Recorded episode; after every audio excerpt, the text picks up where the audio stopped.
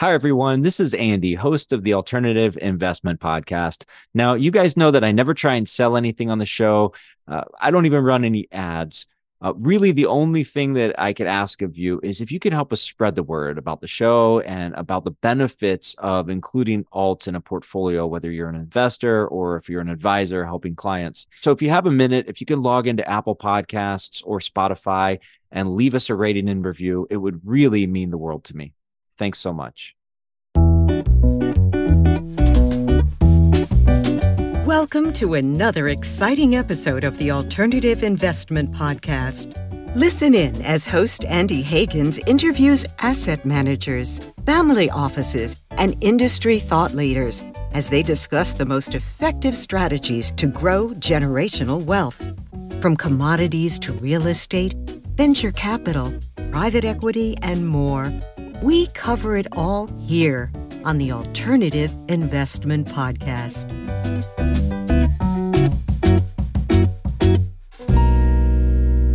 Welcome to the Alternative Investment Podcast. I am your host, Andy Hagans, and today we're talking about alt investing in a turbulent economy. We have had a very turbulent uh, past couple of years. And what does this all mean for financial advisors and wealth managers who are investing into alts. And joining me is Brad Updike, who is an attorney at Mick Law. Brad, welcome to the show. Hey, good to be here. Thanks it, for having me. It really is very timely because you know in in uh, in a turbulent economy, due diligence becomes you know it's more important than ever before. Um, so I know we have a lot of ground to cover today, and I know that a lot of our audience of advisors and family offices is already familiar with Mick Law. But for those of us who aren't, could you give us a, a brief introduction to your firm and your role? Excellent. Yeah, I'd love to. Uh, we're a law firm. We're based in Omaha, Nebraska. Our staff consists of uh, nine lawyers, most of whom uh, work out of our Omaha office. And what we do is we provide underwriting and due diligence support to a network of about 300 broker dealers, investment advisors, and uh, family offices that raise money in uh, non-traded alternative investments, debt and equity. So you all are, are a leader in that due diligence area, you know, in, in alternatives. Um, and I want to zoom out a little bit, you know, almost philosophically speaking. It, you know, due diligence, it's such a, a key part of the alt industry, of the alternative investment ecosystem. Uh, so many RIAs, so many wealth managers depend on Mick Law and, and firms similar to yours. Um, it, and maybe that contrasts a little bit with traditional investments, right? With our stocks, our bonds, ETFs, mutual funds. Um, why is there, in your view, such a core need, so much emphasis on professional due diligence in the alternative space? Oh, sure. Yeah, we start from the premise that we live in two worlds from a uh, securities product perspective, as you just mentioned, you know, we have the public companies. These are very highly capitalized firms whose debt and equity trade on public markets, your Dow Chemicals, your EQT companies, those both, uh, for example, they trade on the New York Stock Exchange, uh, which has a market capitalization of two, $22.1 trillion. The second world is the non traded sector, uh, the alternative investments, which is where our firm is involved. Alts include like 1031 products that are sold by private placement. That would be like DSTs, real estate LLCs and LPs, qualified opportunity funds. Mm-hmm. You got to include in that mix your oil and gas programs and then other products sold by private placements. You also have this registered non traded product uh, universe that includes non-traded REITs, BDCs, interval funds. So, yeah, you've got two different worlds. Uh, from a volume perspective, I think you alluded to this before. You know, the alt sector it's a it's pretty small compared to uh, the public universe, but it's hardly insignificant on that point. Uh, on a, and this is on an annual basis. There are about twenty thousand uh, Form D filings that are made by various companies annually, generally seeking wow, about one 20... trillion, one trillion in uh, debt okay. and equity capital. So it's a pretty big uh, space. That's not to say $1 trillion gets raised every year, but that's what's uh, being sought if you look at these uh, these filings. So, and, so Brad, Brad, oh, one question. So if there's 20,000 filings, how many of those actually end up making it to market? Do all 20,000 of those make it to market or, or uh, only a portion of them? I would say most of the ones that are uh, retail syndicated by your broker dealers and investment advisors, I'd say a lot of those do tend to close. Uh, out of the 20,000 filings, about 15 to 20 percent involve uh, broker dealers and investment okay. advisors, FINRA firms. Um, so yeah, it's still a pretty significant number within the sectors that were most uh, uh, active. Uh, DSTs would be one of those, 9.2 billion uh, was raised from 40 different sponsors last year. That's represented growth of about 30% uh, year over year if you compare that to what was raised in 2021. Another sector that saw quite a bit of growth was oil and gas, believe it or not. Um, 1.1 billion uh, was raised by about uh, a dozen companies uh, that we cover, which represents 100% growth from what was raised in uh, 2021. And another thing that people may not realize uh, qualified opportunity funds, those haven't gone away. I know that the 10 and 15% basis step ups went away, and there's talk in Congress about maybe reinstating that, but there's still some pretty significant tax uh, features of these qualified opportunity funds. You get to defer your capital gains through 2026, and then you get that uh, fair market value basis step up in uh, 10 years if you hold the investment that long. So, yeah, notwithstanding the fact that those basis step ups went away, you know, the qualified opportunity fund structure is still pretty compelling. And in your view, you know, if, if you're an RIA, if you're a wealth manager, um, you need professional due diligence, right? In, in terms of because very few wealth managers have the ability or really time, I should say, probably more pertinent is the time to diligence, you know, these offerings themselves. That's, so that's true. Um, on the public side, it's a little bit uh, more maybe uh, BD advisor friendly. You know, you have the periodic SEC filings that have to be made right. uh, on a quarterly basis. You have an underwriter that's actually in the process. That's an investment banking firm that's going out. They're researching the company, they're conducting interviews, they're assessing the risk, they're valuing the company, and they're placing a, a price on that security. Whereas in the private placement side, you don't have that. You don't have uh, periodic filings. You don't have an underwriter. But what you do have is pretty stringent due diligence and suitability requirements, which is where we bring value. And what we're doing is we're going in and we're essentially performing a type of like underwriting function for the broker dealers and advisors to help them determine, you know, whether or not this is an investment that merits their time.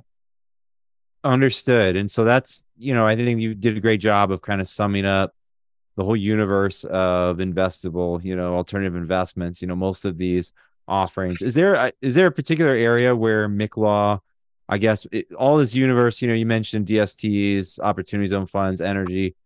Um, are there any of those product types that you all don't due diligence, or are there? And and I also wondering, are there anywhere you're particularly strong, where you're a recognized leader? I guess in terms of like economic sector coverage, there would be probably three areas of primary focus real estate, energy, and then private debt and equity.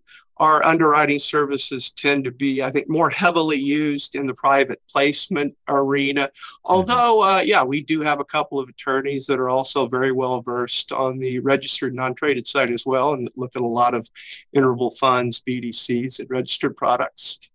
Okay. Well, so let's talk about advisors and some of these FINRA rules. Um, because I'm actually not an advisor. A lot of people don't know this uh, about me, I guess, unless they've been listening to the show for a while.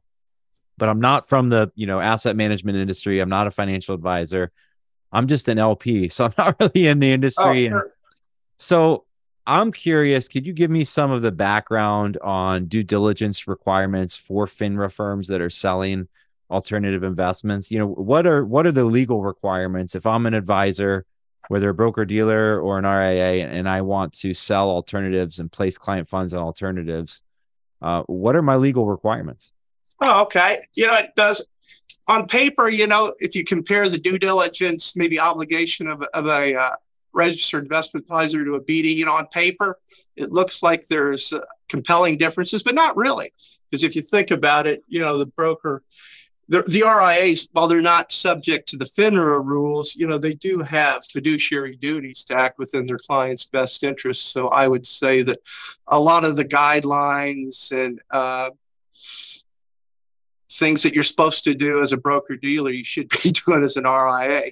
Mm-hmm. On the broker dealer side, uh, there's a lot of uh, rules and guidance that cover due diligence and uh, suitability. I think your main rules would include uh, Rule 2111, which requires a broker dealer to perform enough due diligence and research to make sure that this is an investment that's suitable for at least one type of investor. Uh, layer on that with uh, regulation bi which was just passed a couple of years ago that mm-hmm. requires uh, broker dealers finra member firms to actually uh, do a couple different things they have to understand the conflicts of interest that are involved with respect to these uh, with respect to all types of securities public and uh, private um, it also requires a thorough understanding of uh, the fees, uh, the risks, and the costs that are involved in these uh, products. They have to understand that, and they also there's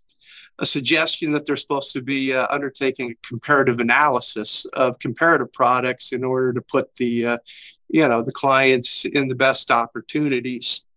so yeah, you've got those three um, so yeah, and, and Brad, so that yeah, you kind of brought up an interesting point there. So with a broker dealer, they're generally going to have the suitability standard.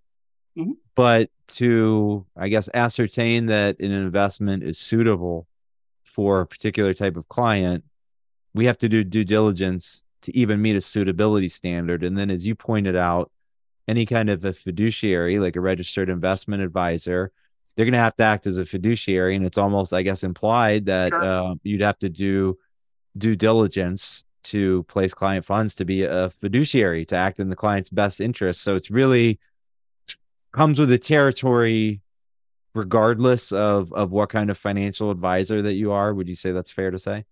Yep. Yeah, I think it's an onerous standard. Um, I mean, with your registered products, you know, you have, I think those are in favor a little bit more with the bigger broker dealers because, uh, yeah, you have the SEC's involvement in the process. There's a comment period.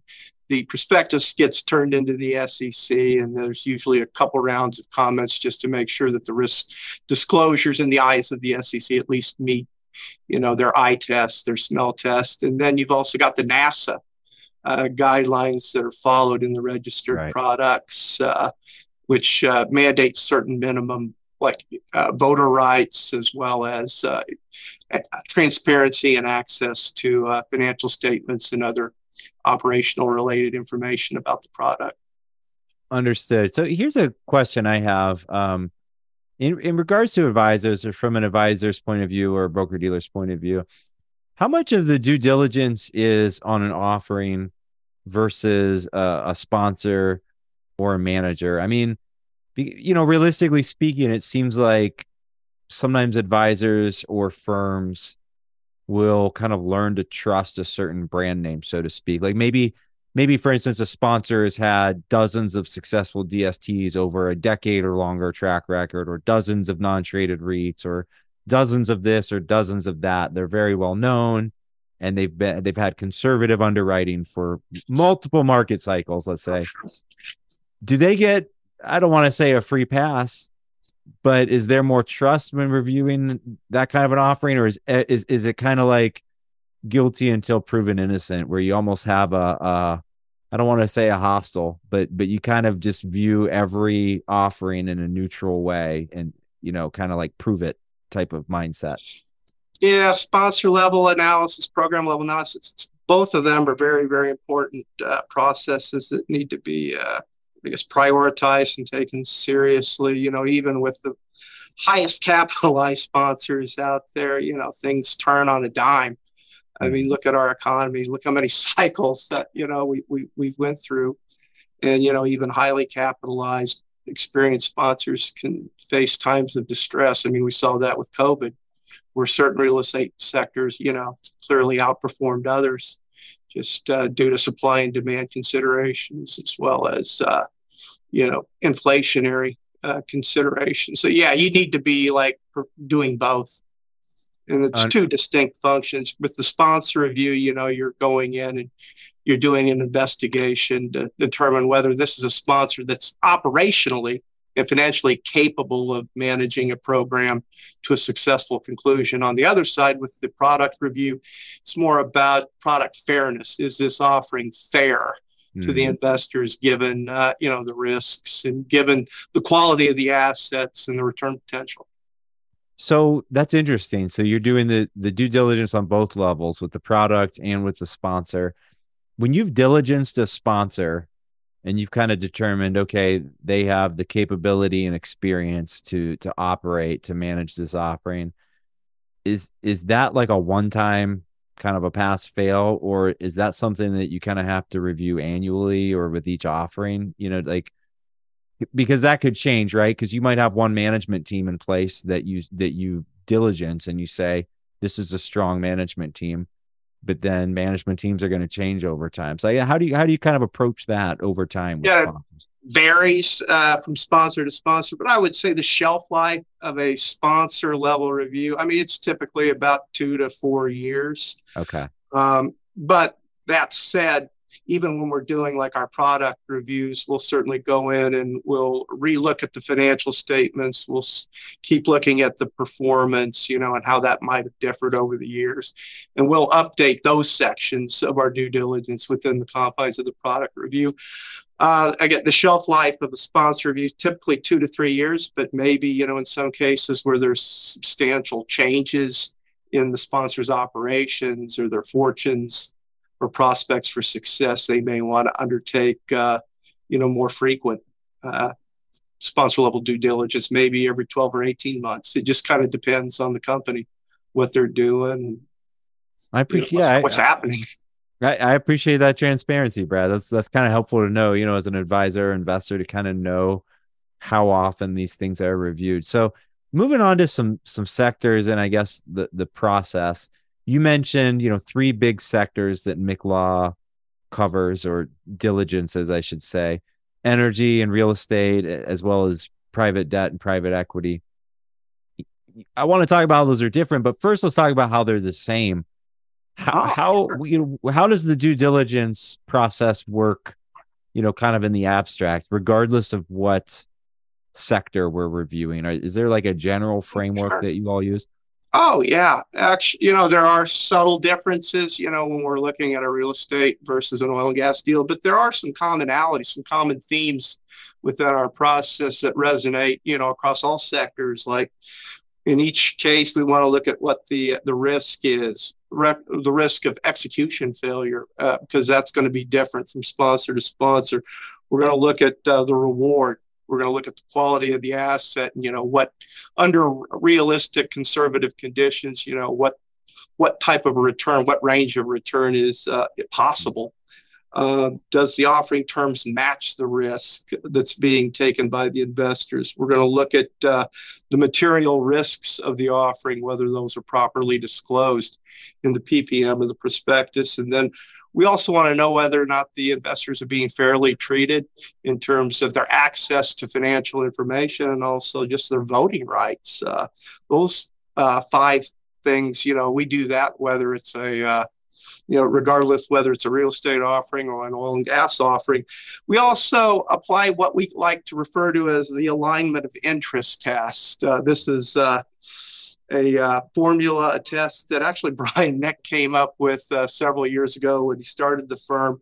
It's a pretty simple test, but I think it's applicable to any due diligence engagement. Um, you're asking who's putting money in, who's taking money out, and is the sponsor compensation uh, performance based? Uh, you look at all three of those, and that really gives you an idea of whether the the interests of the investors are aligned with the, uh, the sponsor and the issuer. Understood. Yeah, that's that's an interesting. I mean, that's an important test. Um, well, some of these things, I guess, that you were talking through are I guess, are a, a, legal question, right? They're they're a question of how the offering is structured, like we mentioning voting rights or investor rights and so on and so forth. But when you mention like is the offering fair to investors or risk reward profile, it seems to me like that also requires a little bit of um, financial analysis or investment analysis, you know, not just purely legal analysis. So when you all are diligencing an offering and you're kind of determining is this, you know, a fair fair offering for investors, are you are you using, you know, are you are you analyzing the offering from like a financial or investment point of view aside from like the pure legal? Oh yeah, asset quality that's critically important. We use independent like appraisers and independent reservoir engineers to help uh, determine, you know, the quality of the assets and the return potential of the assets. You know, we do uh, take the sponsor's pro forma as a foundational piece of information. I mean, we we give that some weight, but we certainly don't completely rely upon that. You know, we're going to take a look at that pro forma, and we're going to uh, take an independent, uh, you know, look at it, and we're going to come up with our own uh, underwriting, our own pro forma. We're going to take a look at the cost, the revenue. Wait, so sorry, I'm sorry to interrupt. So you all actually make a complete pro forma. You underwrite the whole fund or offering completely independently? We do. We consider uh, the revenues, uh, the costs okay. the, that are likely to be incurred, you know, during the operational period. We'll uh, take a look at uh, the uh, sponsor compensation and the load. You got to factor that as well because uh, there have been a lot of times where the sponsor will give us its pro forma, but it won't be on a load adjusted basis.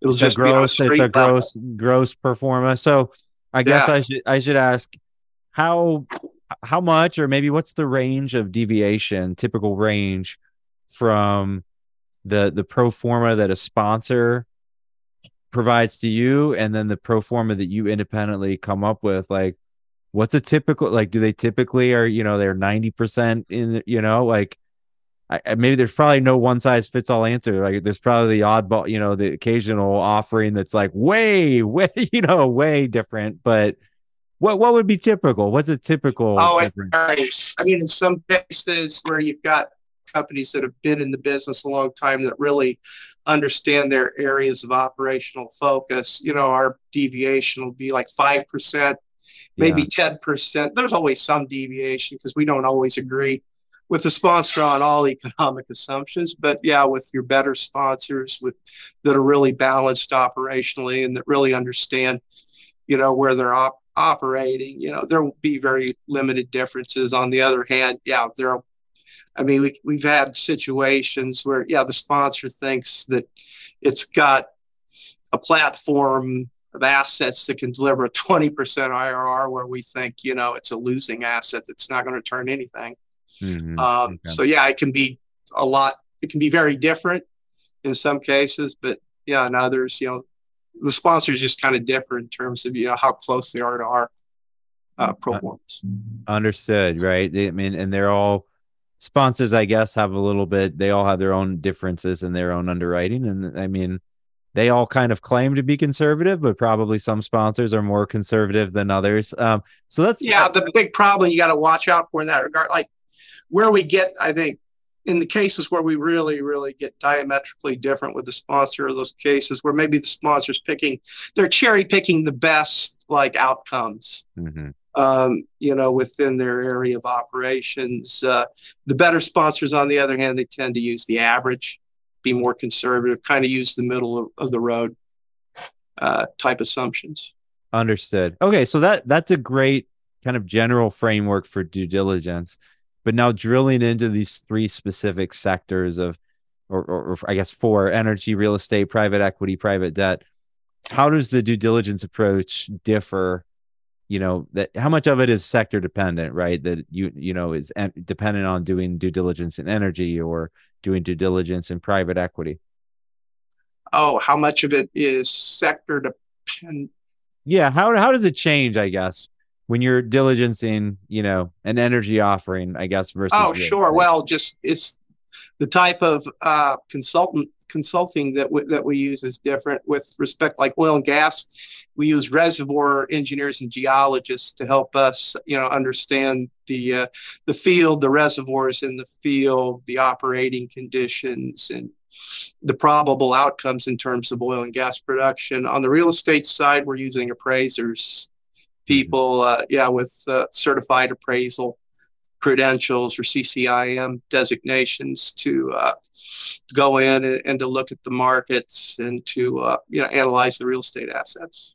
Is there, I guess, big, big picture? Is there like a, a cost or man hour? Like, is it does it take more time on average to diligence an energy offering than an appraise than a real estate offering, for instance? I mean, because you mentioned energy.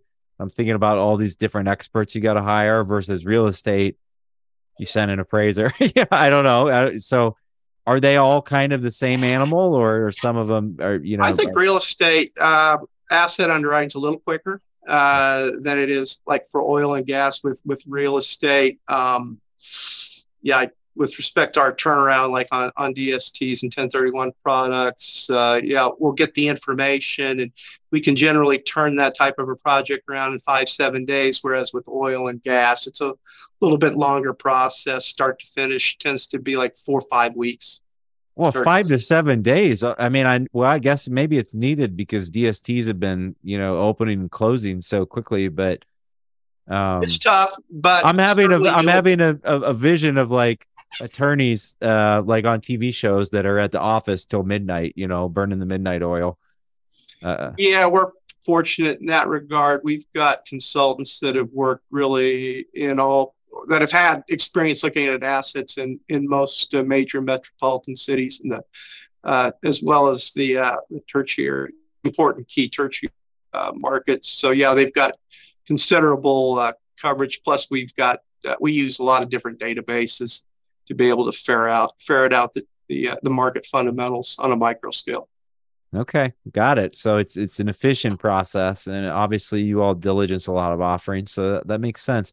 Well, let's shift and talk a little bit about the current landscape.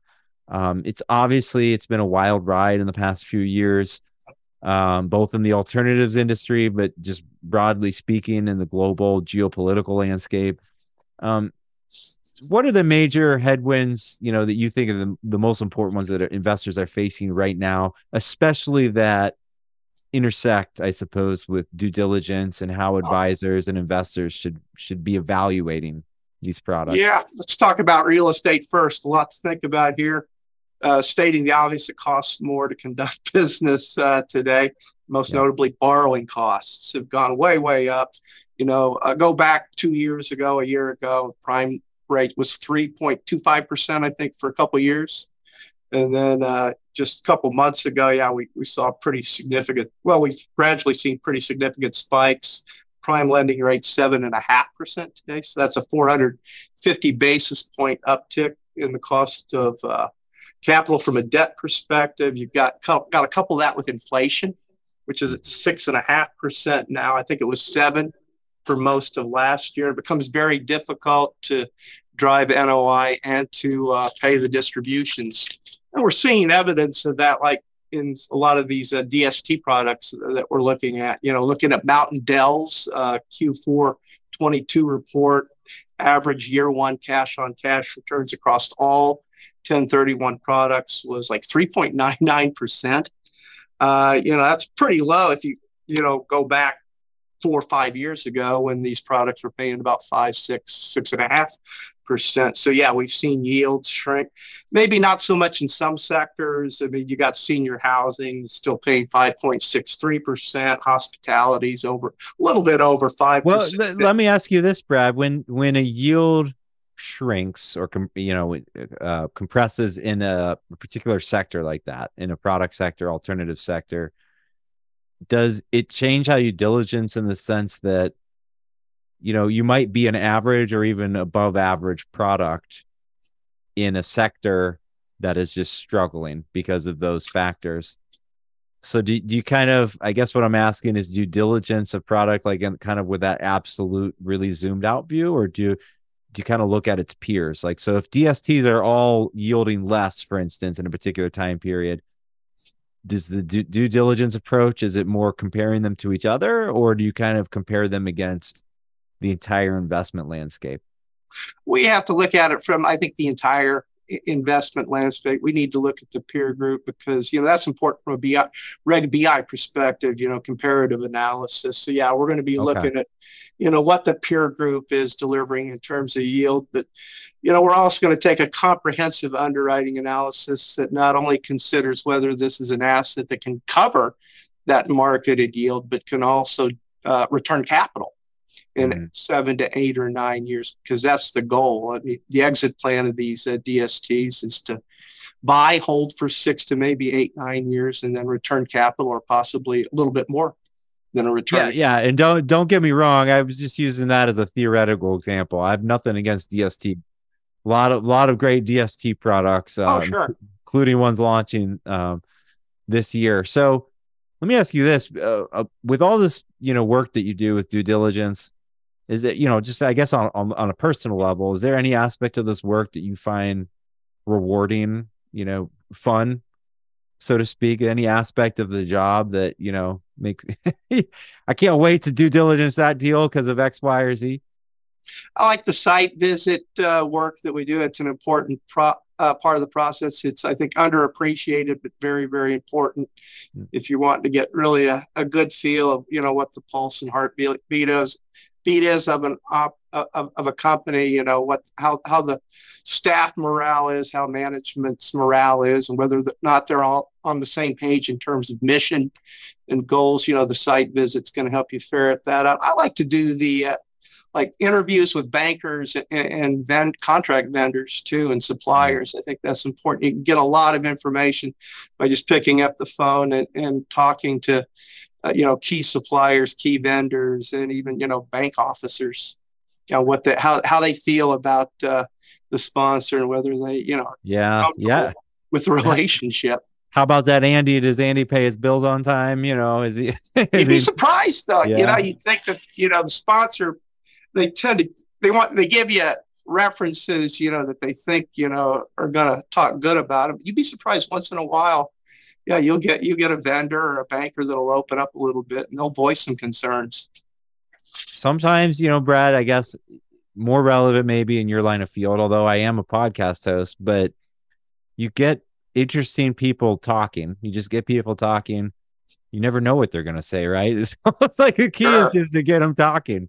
Oh yeah, very yeah, I think the interviews are an important part, part of the process. Underappreciated again. There's a lot of things that you can pick up in these interviews, uh, uh, especially if you do a lot of them. Yeah, understood. Okay, so returning to you know the standpoint of the financial advisor, whether broker dealer, fiduciary, RIA, we all learn from mistakes, right? No matter what line of work you're in, whether you're an advisor or sponsor or investor, we all make mistakes. We all learn from mistakes in terms of due diligence, in terms of evaluating alternative investments, what are the mistakes that you see advisors make? Oh, sure. Um, just, and we learned this about 12 years ago when we had a couple blowups, Provident, MedCap. Uh, you know, first and foremost, you can't pay yield on a non-yielding business. You know, the business plan that's being touted, it might, you know, sound real sexy and, and cool, but you really need to take a look at the assets and you know whether they can deliver a yield mm. that can support a, a, distribution payment or a trend of distribution payments you know you're going to want on the oil and gas side you're going to this is important there uh, you're going to want to know whether or not the sponsor is highly dependent on outsourced services especially like in areas like geology and drilling i mean it, uh, just empirical knowledge shows us that the uh, the sponsors, the oil and gas sponsors that are vertically integrated, that are not promoters, that are actually going out and like supervising their own field operations, that are actually doing it, perform much better than the ones that outsource it. The ones that really are just serving a role as a promoter. Mm-hmm. Just a misunderstanding of the sponsor's prior performance. That you know that's come up from from time to time.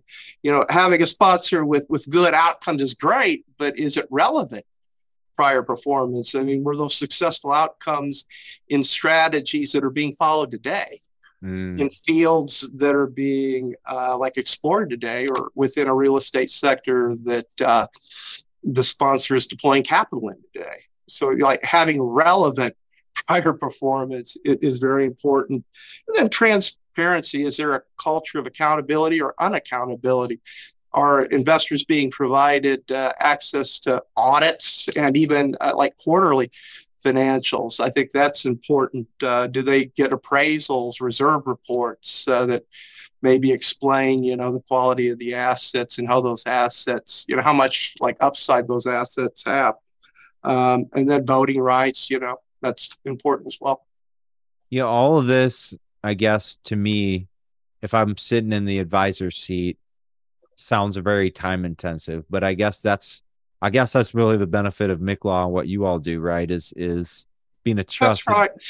Yeah, the one major difference between us and like a, a public underwriter, we don't put a hard valuation on the company and put a price on the security, but we do a lot of those other things. You know, we're going out, we're doing the background checks, we're looking at the quality of the assets, we're looking at the quality and the relevance of the sponsor's prior performance. We'll also look at the uh, balance in all key areas of operations, uh, you know, investor relations, marketing, finance, accounting, field operations, property management. You know, we look at all of those areas and whether there's balance in those areas. Uh, yeah, we again we uh, also look at IT resources. We're also going to look at financial statements of the sponsors pretty hard because we want a sponsor that's going to be around for the long term, somebody that's uh, going to be able to manage these properties, you know, to a successful outcome in 15 to 20 years and to, uh, you know, make a determination on that. Yeah, you really need to dig hard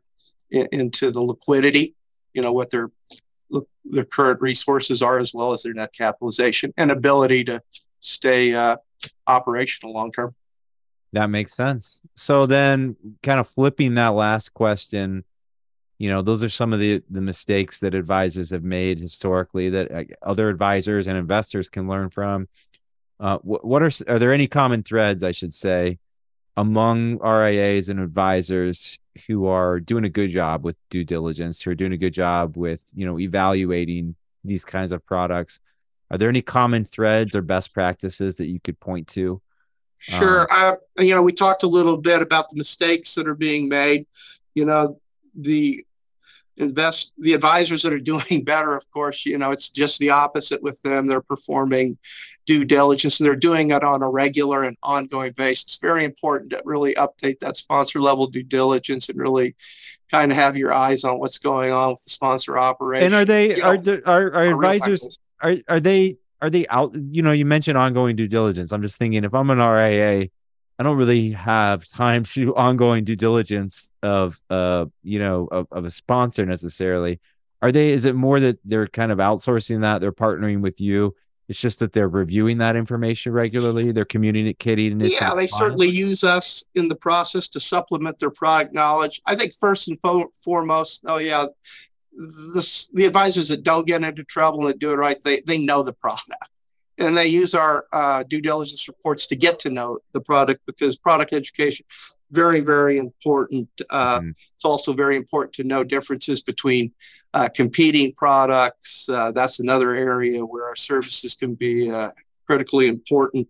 Also just knowing the client and treating the client fairly uh, that's also important. Maybe that's not so much something that we can help with but just um, it is something that'll keep you out of trouble yeah, no, I, I think that's exactly right. I mean, there's, I guess there's multiple ways to to get into trouble, and one of which is just placing a client into an investment that is not appropriate for them in the first place, right? That's why we have. Oh yeah. that's why we have. Yeah, you'd be surprised. It, it, I mean, there's some pretty significant. Yeah, you'd be surprised what can come up from time to time. I'm sure I would. Well, Brad, I, I can't thank you enough for you know, giving us a little bit of an inside look at at the due diligence process. You know, I know Mick Law has very, very reputable big name uh, in the alternative investment, you know, sector. You mentioned it's kind of alternative investment is a smaller industry than traditional investments, but I would say the alts industry has grown up. I mean, we're oh yeah, we're pretty big now, you know, especially in the last couple of years. Oh yeah. Um, so you know really appreciate all the leadership uh that you know that your company provides in this field and you're coming on and sharing your insights with us today. So that being said where can our audience of advisors go to learn more about Mick Law and the services that you offer? I would say advisors that want to just learn about the alternative investment process and the opportunities. You know, there's a lot of industry conferences out there where you can get uh, very educated on these different like alt strategies. There's ADISA, that's uh, there's uh, TNDDA, um, and then another thing that's been going on, another trend uh, among the third party providers is the fact that they all hold their own conferences. I mean, we do two conferences a year. Our uh, May conference has an energy focus, whereas our October conference has a real estate focus. I also know that Buttonwood and FactRight. Oh, Brad, Brad, did my These invite get lost well. in the mail, or I, I don't think I got my invite to the May show yet. No, you are invited. Consider yourself invited to May. Uh, okay, it, it'll be in Dallas. Oh, even better. We love Dallas. That's where my partner Jimmy lives. So, um, yeah, what we'll do, we'll invite about 14 energy companies to come and give 25 minute presentations, and then we'll uh, layer in maybe four or five uh, educational panels where we talk about uh, just due diligence best practices and Excellent. maybe uh, giving the advisors and, and broker dealers there some guidance on how to better screen and evaluate the products. Absolutely. Well, I'll be sure to add to our show notes here links to your all website, the Mick Law website, and maybe I can also find a link to those upcoming conferences for any RIAs or wealth managers who are interested in attending. Just as a reminder, our show notes are always available at altsdb.com slash podcast. Um, Brad, thanks so much for joining the show today and sharing your insights with us. Thank you. That's it for our show today. A huge thank you to you, our listener. If you like this episode, please rate and review us on Apple Podcasts. The Alternative Investment Podcast is produced by the Alternative Investment Database online at altsdb.com. You can learn how to subscribe to this podcast and access the show notes by visiting altsdb.com slash podcast. And we'll be back soon with another episode.